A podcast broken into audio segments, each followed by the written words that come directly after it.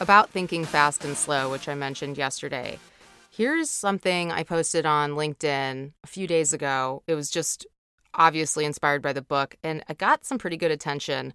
I'll read it in just a moment, but my first comment on this is everybody likes the post, click the thumbs up button, but how many people really implement it? I mean, isn't that the thing? We're all liking these things, but are we really taking them to heart and doing them or changing habits? You know what? It takes 66 days to change a habit, not 21.